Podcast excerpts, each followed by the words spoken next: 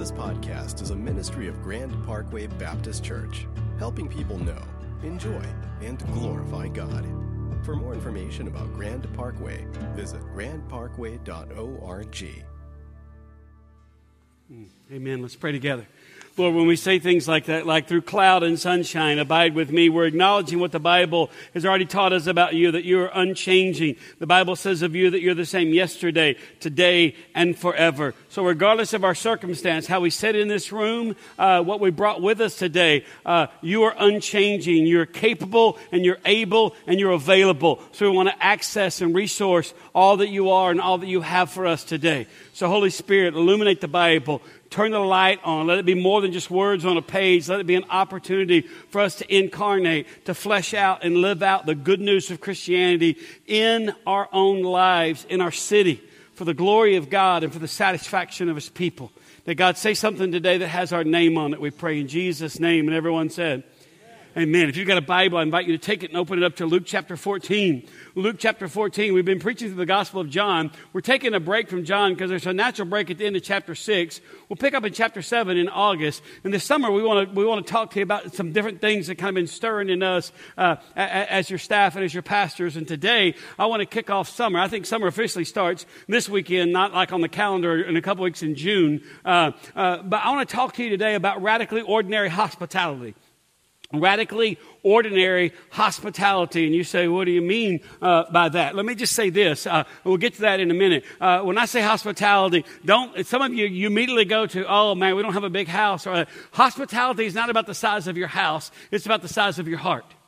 Uh, because for years I tried to excuse myself because my wife always wants to have people over, and, and, and, and I confused what she was wanting to do. And I'll talk about that in just a minute and confess some of my own sin. Amen? Is there room for me to confess that to you today? Uh, because I think I was thinking about it one way, my wife's thinking about it another way. She was right, and I was wrong, and that's not the worst part. The worst part is I had to tell her that.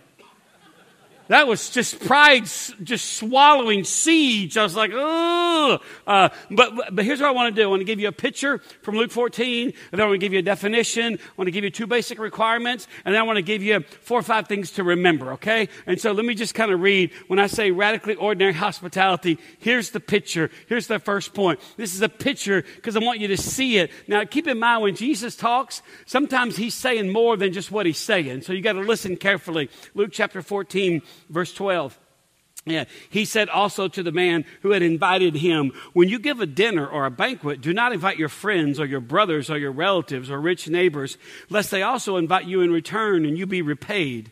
But when you give a feast, invite the poor, the crippled, the lame, the blind, and you will be blessed, because they cannot repay you, for you will be repaid at the resurrection of the just. When one of those who reclined at table with him heard these things, he said to him, Blessed is everyone who will eat bread in the kingdom of God. But Jesus said to him, a man once gave a great banquet and invited many. And at that time for the banquet, he at the time the, for the banquet, he sent his servant to say to those who had been invited, "Come, for everything is now ready." But they all alike began to make excuses. The first said to him, "I've bought a field and I must go and see it. Please have me excused."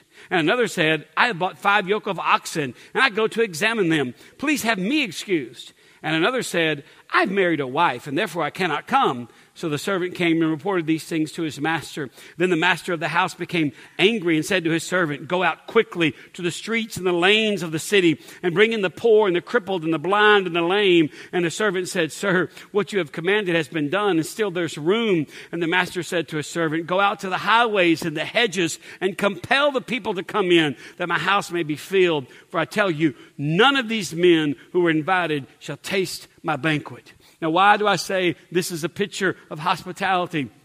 Because remember this, God will never ask you to do something that you don't have a context for, that He's not going, He's not already equipped you for, and He's already uh, uh, kind of gone before you to kind of get things ready. So when I say this is a picture, this is not just a picture of hospitality. Now keep in mind the context of this is that Jesus is that this guy's invited Jesus to his house for dinner, and, and Jesus, when he's done eating, says, "Hey, by the way, when you do this again, don't just invite people that can invite you back to their place, and you have this reciprocal relationship." Relationship because you're kind of getting paid back for that. When you have uh, uh, uh, this again, he said, invite the poor. When you have a feast, invite the poor, the crippled, the lame, and the blind, and you will be blessed because they cannot repay you. For you'll be repaid at the resurrection of the just. And I just want to say to you this morning, this is a picture of biblical hospitality because, by the way, when he talks about the poor and the lame and the crippled and the blind in this passage, that's you and me.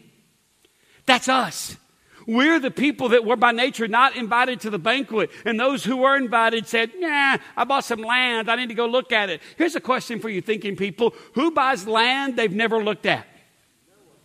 Nobody. The next guy said, I've got, I've got a team of oxen. I've got to go try them out. Who buys a car without test driving it?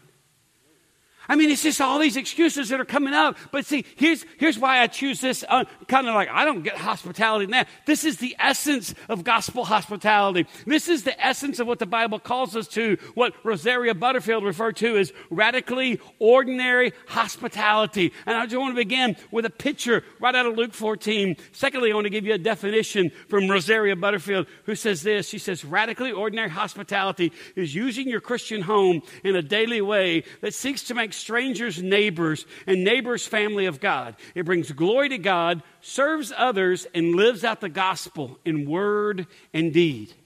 Hear that again. Radically ordinary hospitality is using your Christian home in a daily way that seeks to make strangers neighbors and neighbors family of God. It brings glory to God, it serves others, and lives out the gospel in word and deed.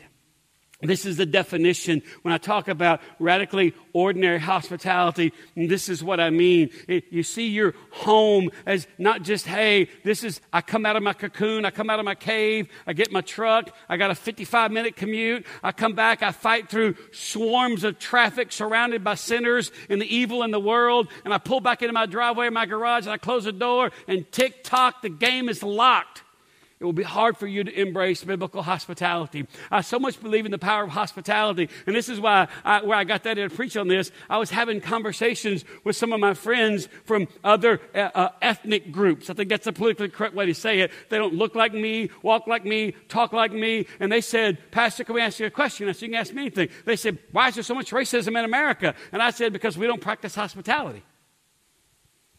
And they were like, oh, and I said, ask yourself this question. I said, my church is multi ethnic and it's multi-dimensional, but I got a lot of white folk in my church. And I said, when's the last time white people had a black person or a brown person in their home? And my African American friend standing there, that's right, that's right. And I said, when's the last time you had a white man in your home? And I said, now is it right? Now is it right? He's like, shut up. See, because here's the unspoken thing. The unspoken thing is that just, uh, no, you kind of, oh, uh, uh, and here's the thing. Uh, that's why I answered the question. And the answer just kind of popped out of my mouth like microwave popcorn. You know, you put it, the bag in there and you hit the popcorn button on your microwave and it, me for a while, and you hear that first boom, boom, boom, boom. He asked the question, it popped out of my mouth, and I was like, man, where'd that come from?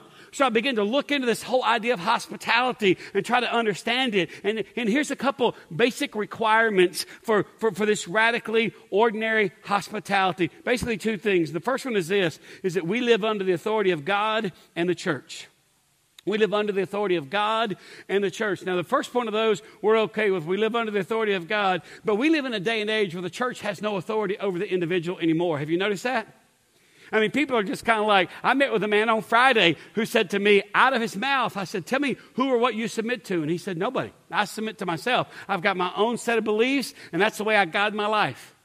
And I said, you know, that's not, you can't consider that Christianity, that you have your own set of beliefs and you kind of take from this and you take from that and you take from this bad experience you had with a cult growing up and you weave that all together and you're in charge of that. That's not what the Bible calls Christianity. As a Christian, I submit to the teaching, I submit to God and to the Word of God. And he said, well, that's not the way I do it. And I said, I'm not trying to change the way you do it. I'm just trying to love you enough to tell you that cannot pass muster as Christianity. He said, Well, that's, that, that, that oh, oh, we can discuss that at a later time. There ain't going to be a later time, my man. This may be the last conversation we have. I just want to be on the record. I'm not trying to be a, a, a contrarian. I just want to love the truth enough to stand up for it. You see, it, it, it, one of the requirements, you say, why is it a big deal that we live under the authority of God in the church? Because if you're going to call other people to, to live differently, to experience this different kind of life, and get them, let them get a taste of hospitality by saying to them, opening up your home and yourselves to say, hey, taste and see that the Lord is good. You are not just saying, hey, I make great ribs, okay? I make great chicken. I, I, I, I grill a mean steak. That is all well and good. But in biblical hospitality, what you're really saying is taste and see that the Lord is good. It's much more than what you put on the table. Here's the other basic requirement you must work hard to know who your neighbors are and how they struggle. You got to work hard to know who your neighbors are and how you struggle. And see, it's my observation. When we, my wife and I first got married, we lived in a 620 square foot duplex. We were in the middle. Uh, we, we, had as a triplex. We were in the middle. We had people on either sides. We picked the middle because the lady said, "Pick the middle because you got air conditioning on your right and left, and it lowers your cooling bill." I thought that's awesome. Not awesome. Do not pick the middle because in them ratty, run down seminary housing, you hear everything on both sides of you. I'd have to knock on the wall and go, knock it off, okay? Stop fighting. Because the guy on, on, our right was from Georgia and he fought with his, he called his wife Mama. Mama, get in here. And I was like, ah.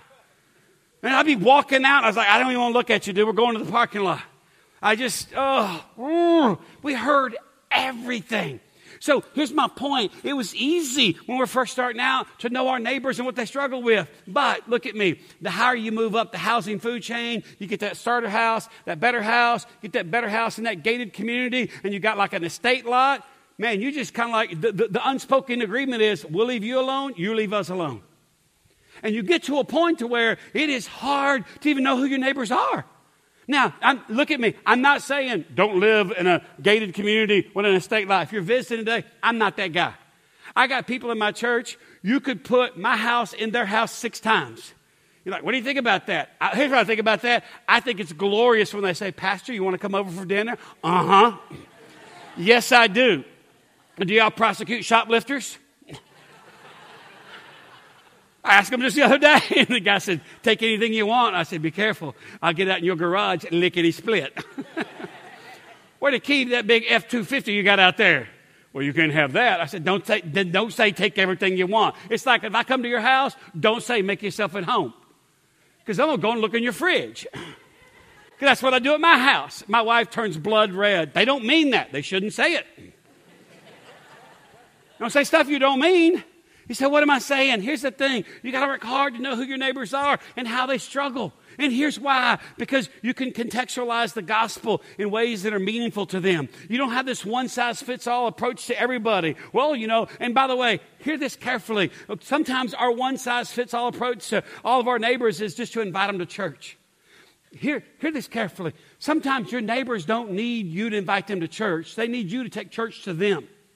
Let me tell on myself here. Uh, the, the, the, people, the, the house that adjoins their yard, our back fence, we share a back fence with a guy that lives around the cul-de-sac. He just disappeared about a year ago. I don't know what happened.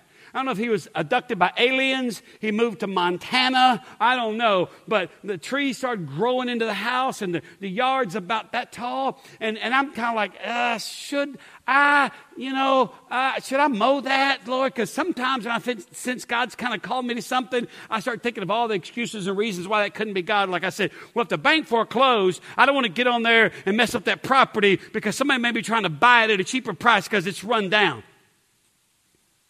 I thought that. And so my wife even had conversations. What do you think is the deal? I said, Well, I think I need to cut that one limb. It's growing into the house. But I don't know if it's his house. He hadn't been there. And then the other day, about four days ago, somebody showed up, started trimming trees and, and stuff. And I was like, peeked over the fence, like, should I? Ooh, I, don't want to be, I don't, I don't want to be, here's what I said to myself. I don't want to be, I don't want to be Mrs. Kravitz. Anybody remember Mrs. Kravitz? Remember on Bewitched? The nosy neighbor lady always looking out the window? I was like, I don't want to be Mrs. Kravitz, Lord. And so I went back in my house. Two days ago, I saw tr- limbs moving and I kind of picked over there and I was like, hey, I should go over there and, uh, you know, like, hey, what's up? Uh, yeah, but I didn't. Yesterday, there's a shed, an old rundown shed. Hey, by the way, they sell nice portable buildings at Home Depot. Don't build some hoopty thing in your backyard, make us all look at that. This thing looked like it was made out of the wood off of the ark, okay? And just some shingles hanging all the side of it. Like, man, clean that up. And so I'm much, I'm much more comfortable complaining than helping. I know none of you are that way. It's not complaining, it's just evaluating the well being of the neighborhood. Yeah. And so I saw that thing moving. I was like, are we having an earthquake? No, somebody's over tearing the shed down. And I was kind of like, I don't, I had that compulsion. I should go help because, by the way, sometimes contextualizing the gospel is just looking over the fence and saying, hey, you need a hand with that? But I thought, you know, Lord, my mother in law died on Friday. I'm in grief. That's what God did too. Really? You gonna play that card with me? Uh, well, you know, uh, I've been really busy trying to, uh, uh, uh, and so finally I just mustered up the courage to say, hey, man, I see you over here working on stuff. Do you need some help? He goes, oh, yeah, man, I don't know what I'm going to cut this grass. It clears the bell of the Holy Spirit. Said, I don't know what we're going to do to cut this grass. Your big self is going to cut this grass. Oh, well, uh, I don't think my lawnmower will get through this. It won't, but they sell them brush cutters up there at Rail on Highway 6 because you've rented one before. Because the guy said, I don't know what I'm going to do with this. Sometimes the gospel sounds like this Hey, man, don't worry about the yard. I'll see that it gets taken care of. Are you serious? Well, you might want to walk out here and make sure because there's stuff buried in this grass. I said, Yeah, I know. He has like a stone circle over there, I'll get that all, all squared away too. What am I saying? Here's what I'm saying. You got to work hard to know who your neighbors are and how they struggle so you can contextualize the gospel. You can kind of bring the good news of Christianity to bear on them instead of having the one simple response to everything you hear. Third thing I want to say, uh, uh, excuse me, the fourth thing I want to say to you this morning is just there's some things to remember when it comes to radical, uh, radically ordinary hospitality. Uh, and let me just list off about four or five, and we'll be done this morning. The first thing to remember is this hospitality is an expression of reciprocity. It's an expression of reciprocity. Basically, that just means reciprocal. Uh, you say, what do you mean? Uh, remember when we read this picture from Luke 14? And I said, this is Jesus saying more than just what he's saying. He's saying to these people, hey, when you give a banquet, what he's saying to this guy that him over for dinner is, hey, don't just have people like me. Don't have your rich friends. Invite the crippled and the lame and the poor and the outcast and the orphan and the stranger and the sojourner. Invite them into your home and bless them. Why? Because Jesus is saying, this is what I did for you.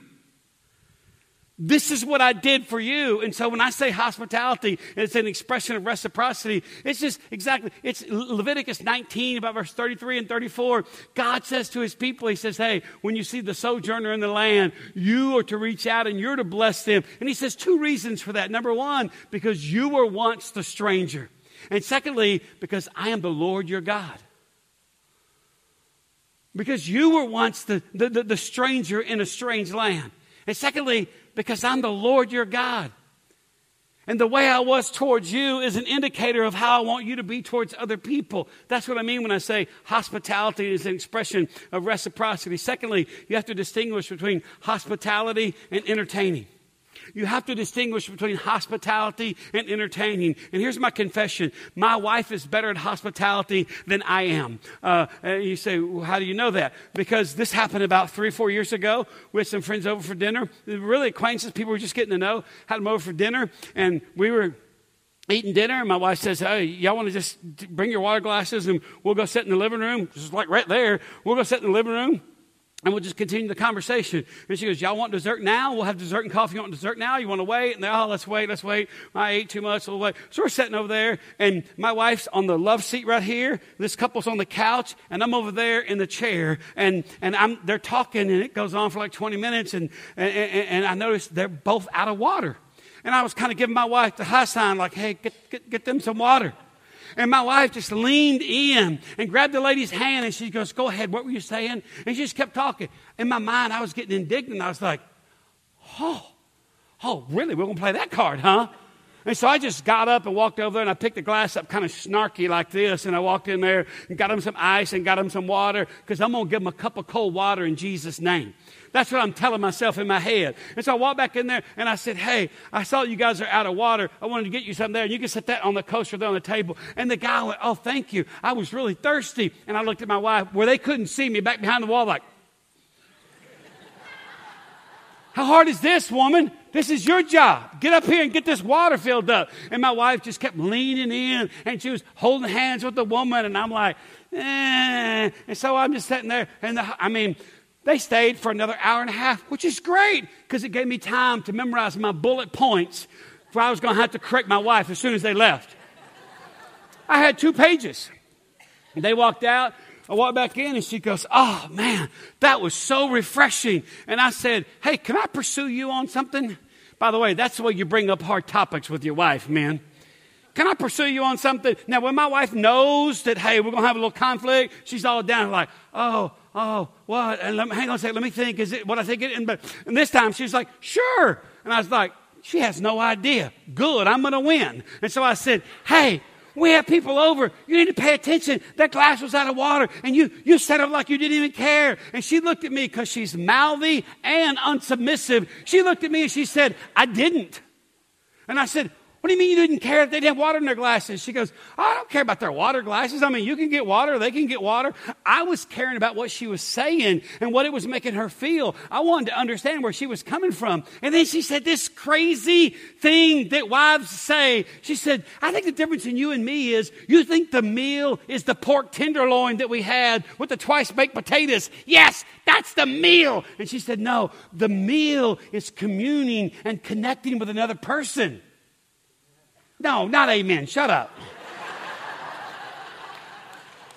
I was lost. I just remember looking at her like she had a horn coming out of her head, like. Because at one point, while they were still there, I was so mad at my wife. I got up and I thought, I'm going to rub it in. I'm going to get them a glass of water, cold, a cup of cold water. I even said to my wife, I gave them a cup of cold water in Jesus' name, and all you did was hold that woman's hand.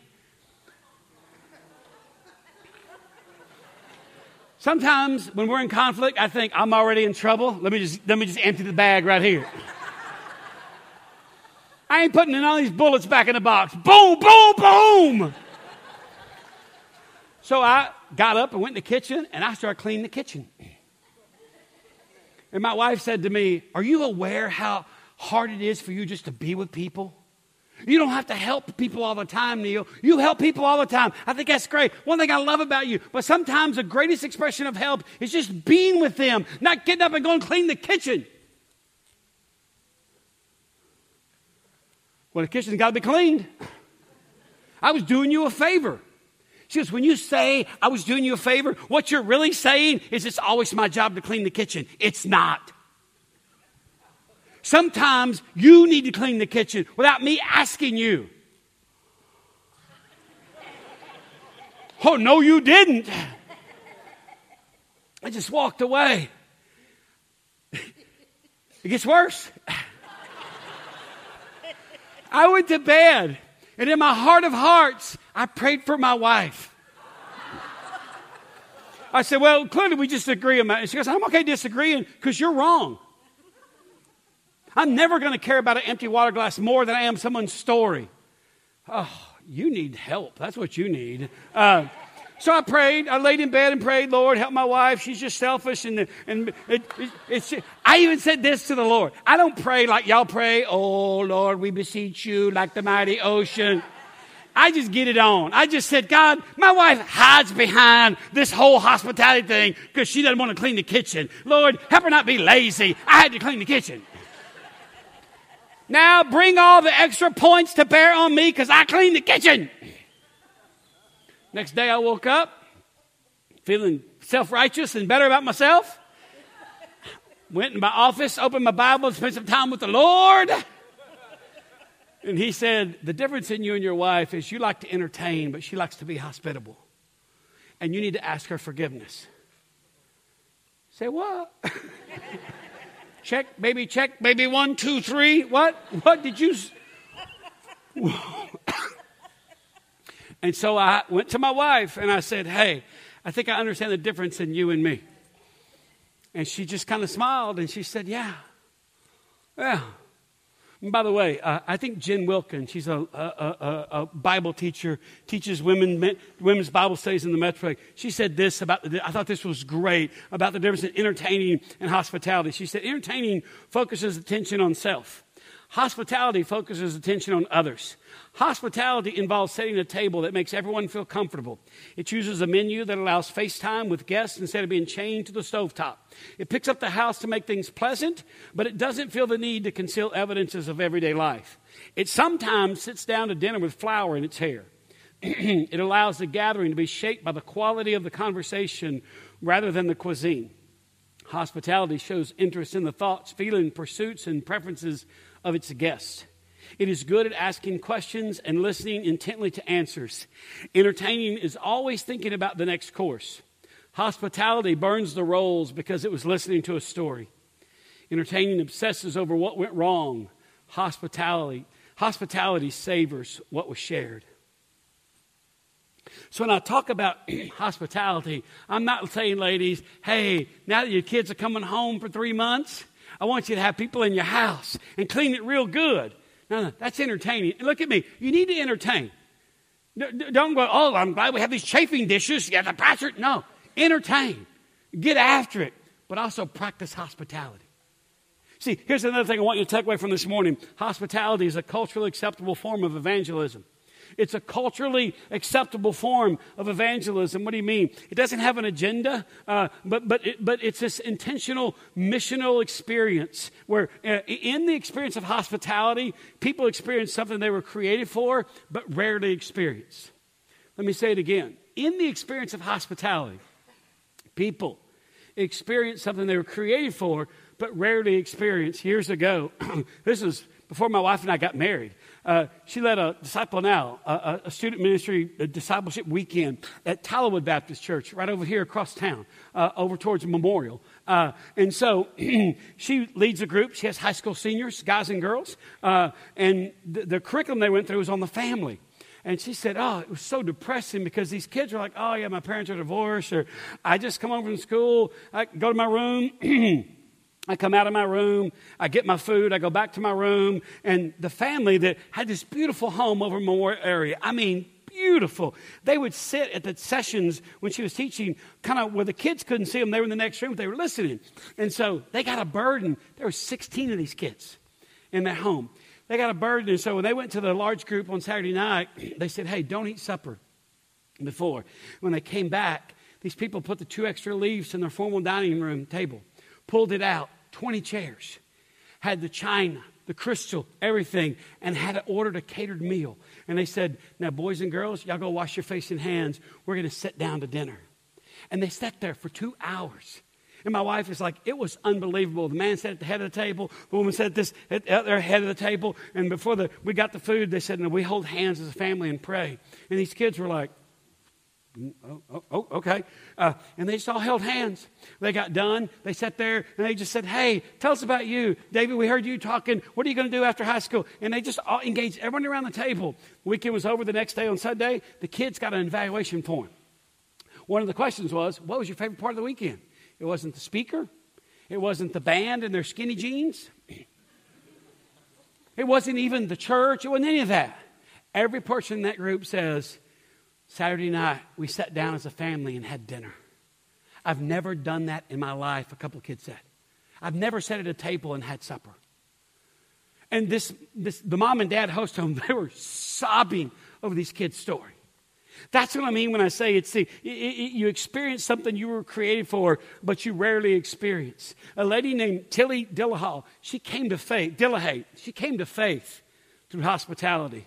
She wrote these words about it. She said, God saved me through hospitality. to be more precise, God used hospitality crucially in his pursuit of my soul.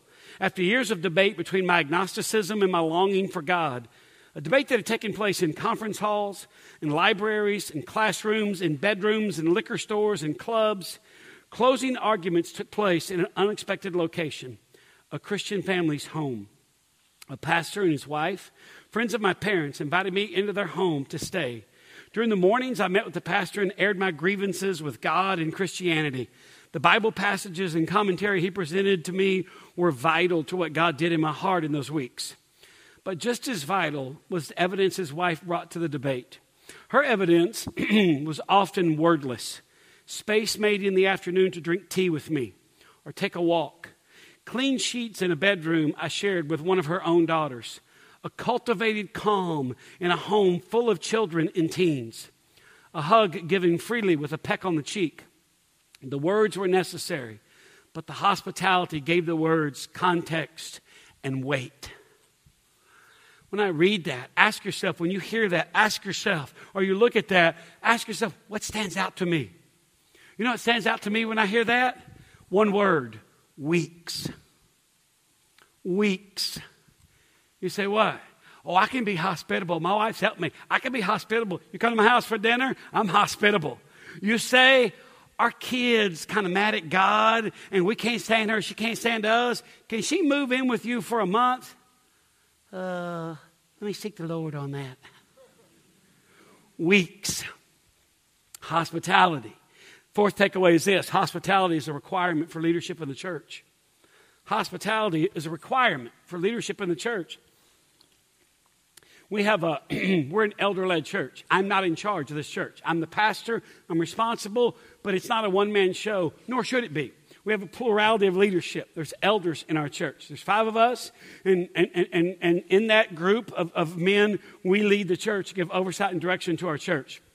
The Bible kind of lists the qualifications for an elder in 1 Timothy chapter 3. Uh, listen to these qualifications starting in verse 2. Therefore, an overseer must be above reproach the husband of one wife, sober minded, self controlled, respectable, hospitable, able to teach, not a drunkard, not violent but gentle, not quarrelsome, not a lover of money. He must manage his own household well, with all dignity, keeping his children submissive. For if someone does not know how to manage his own household, how will he care for God's church? He must not be a recent convert, or he may become puffed up with conceit and fall into the condemnation of the devil. Moreover, he must be well thought of by outsiders so that he may not fall into disgrace and into a snare of the devil. Now, beloved, there are books written about that one passage where it says, a husband of but one wife. Well, what does that mean? Does that mean he's not polygamous or he's never been divorced, blah, blah, blah? There's books written about, you know, he's got to manage his own household well. You know, does that mean the pastor is responsible for his kids when they're 25 and single and they're all acting like, and, there's all kinds of things. I've never heard anybody talk about that one requirement. He must be hospitable. And the Bible puts it on the same plane with all these other things that people debate about. Because this is the value the Bible places on hospitality. Here, here, here's another takeaway. Number five hospitality turns your home into a hospital slash incubator. Hospitality turns your home into a hospital slash incubator. A hospital because it's a place where people come to be healed. People come just to rest. People come, I've come home before and there's some unknown person sleeping in our guest room. And I'm like, hello? You didn't tell me we had company. Oh, yeah. Well, they called and said, You said, I'm exhausted. I can't get a deep breath. Can I come sleep at your house for about four hours? And in my mind, I'm like, And you said yes to that? What do they got cooties or diseases? They're going to infect our house or something. And my wife is like, Do not be ridiculous. I'm not being ridiculous. I'm trying to protect my home, be a provider. No, you're being ridiculous. Just go away. I've seen people stumble out down the hall. Hi, hi, I'm Trudy. I'm like, hi, Trudy. Trudy got more ears than teeth. I'm like, how did you find my house? And my wife just, oh, hugging. I'm like, oh. and the Trudy looks at me. I'm like, nah, I'm good. I'm not a hugger. High five. Thanks for coming. It's a hospital. And your house ought to be an incubator. It's a hospital. Wounded people come to get healed, and it's an incubator because that's where people go to get born again. People that, that, that kind of taste and see what they were created for, and it makes them want to know this God. last thing I would say to you about hospitality is it gives you a context for necessary conversations. It gives you a context for necessary conversations. Don't turn there, but in John chapter 21, uh, Jesus has already gone to the cross. He dies on the cross. He's buried. He rises from the dead. In the in between time, his disciples said, Hey, this was great while it lasted. But Peter said, I'm going back fishing. Two other guys said, Hey, we're going to go with you. So they go back to fishing. They're doing what they were doing before Jesus called them. Talk about an insult. I mean, he pours three and a half years of his life into these people. And, and the minute they think, Well, He died. That's over with. We better, we better get a real job. They go back to fishing. They're out there fishing. Jesus is on the shore in John 21. You can read it, it's in there. He, he's on the shore. He's built a fire and he's standing there. He's got breakfast all cooked. And he calls out to them and says, Hey, guys, do you have any fish? And they're like, No, we ain't got any. Oh, man. Is, hey, hey, hey, is that, does that look like who I think it looks like? And, and, and Jesus is like, Hey, and Peter is so excited, he just jumps out of the boat, chest deep, starts wading. You ever try to run in chest deep water? You ever been duck hunting, had waders on, and you bend over too much and you get water in the waders? Whew, you can drown like that. I mean, this is like, oh man, Peter is just struggling to get there. Now, here's the beautiful sometimes the Bible raises its voice, sometimes the Bible just says, Psst, just to see who's listening. The last time Peter was around a fire, it didn't go good.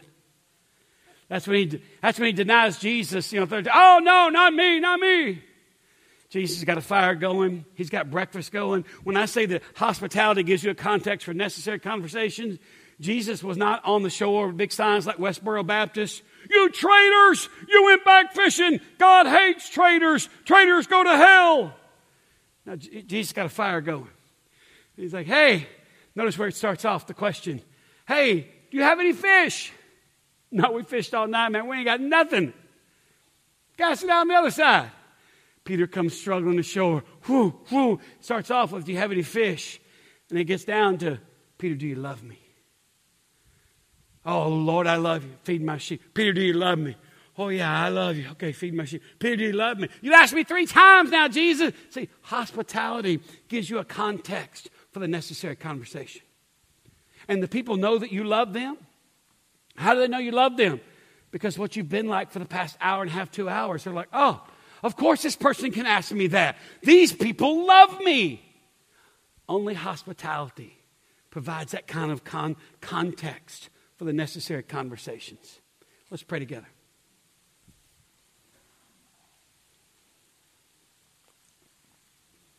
Again, if you're our guest, we like to teach the Bible and then give you some soul space to think about it. So spend the next minute and a half just asking yourself, hey, what do I take away from this? We purposely talk about hospitality on the beginning of summer Memorial Day weekend because here's what I'm asking you to do. I'm asking all of us to practice hospitality this summer. I'm asking you to look around this morning and see some people like, you know what? I go to church with them, but I do not know their name. I don't know who they are. And I would like to get to know that person better.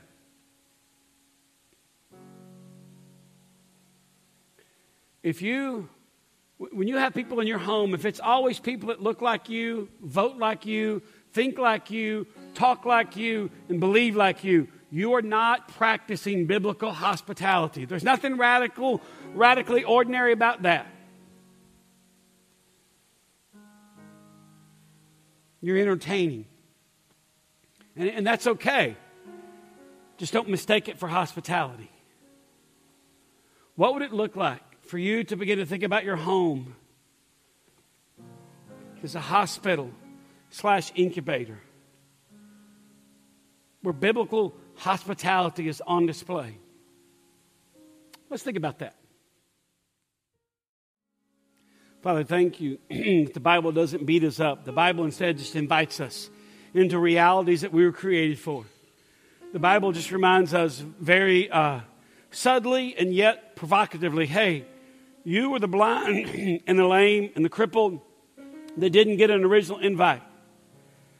And so when the invitation went out into the highways and the hedges and the byways and the country, we got the invite. And so we can reciprocate, Lord. We've been invited to your table, and we can reciprocate what we've experienced for other people. We can entertain, have friends over, guilt free. We could also practice radically ordinary hospitality to the glory of God. Because we want people to see and savor what God is like. We want people to taste and see that the Lord is good. Whether that's a rack of ribs or a well prepared steak or just a, a, a nice tossed salad. It doesn't matter, God. What matters is that people get reminded that everything we have comes from you. And our home is not a place where we escape from the culture. It's a place we invite people to kind of warm their hands around this fire of the gospel and walk away having to think about some things that they by nature wouldn't think about because of what they experienced. Now, Lord, I pray you'd stir men and women and single adults and students to practice radically ordinary hospitality this summer to the glory of God and the blessing of your people. This is our prayer, God. We prayed in Jesus' name, and everyone said, Amen. Amen. Again, if you're a guest, thanks for being a part of our, of our service. If you have any questions, myself or some of our pastors will be available down front. We'd love to meet you, put a name with a face. Uh, we believe that uh, you were created uh, by God for a relationship with God. And part of one of the things that helps you establish that is that you're part of a church that teaches you the Bible, be it this church or another church. Uh, we think that's part of what you're created for. So we, we'd love to help you find that uh, a, a, a fit for you and your family, okay? Uh, again, if you're a guest, hopefully you filled out one of those registration cards. Just drop it in the wooden box by the door on your way out. I just have one announcement uh, for our church, and that is that this coming Wednesday, May 30th, uh, we have discipleship group training uh, that is coming up. Many of you have asked about a D group. Uh, it is from 6 to 7.30. Travis Dunham, our connections pastor, will be leading that time. Uh, and basically what a D group is, it's not like a Bible study where you got to do homework and stuff. there's some reading involved, but basically it's small groups of men and women separate women all together, men all together, uh, that you'll, you'll, you'll, meet and you'll just read through a book of the Bible, like the book of James. You'll just read through it over and over. When you come together, you'll discuss that. Just kind of what you got out of it, what you didn't understand. And because we think in a small context like that, it's a great place to make connection with God and other people. And so we are training people to be a part of a, a, a, a, discipleship groups. That's what D group stands for. This coming Wednesday from six to seven. excuse me, oh yeah, six to seven thirty. You can register online. Just get, if you go to our website, you can just click on that, that little ad there, and it'll take you to a place to sign up. Okay, stand on your feet. Let me speak a blessing over you.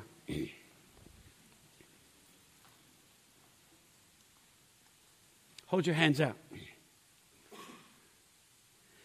Now that you've tasted and seen that the Lord is good, depart and make this reality available for those who have yet to taste.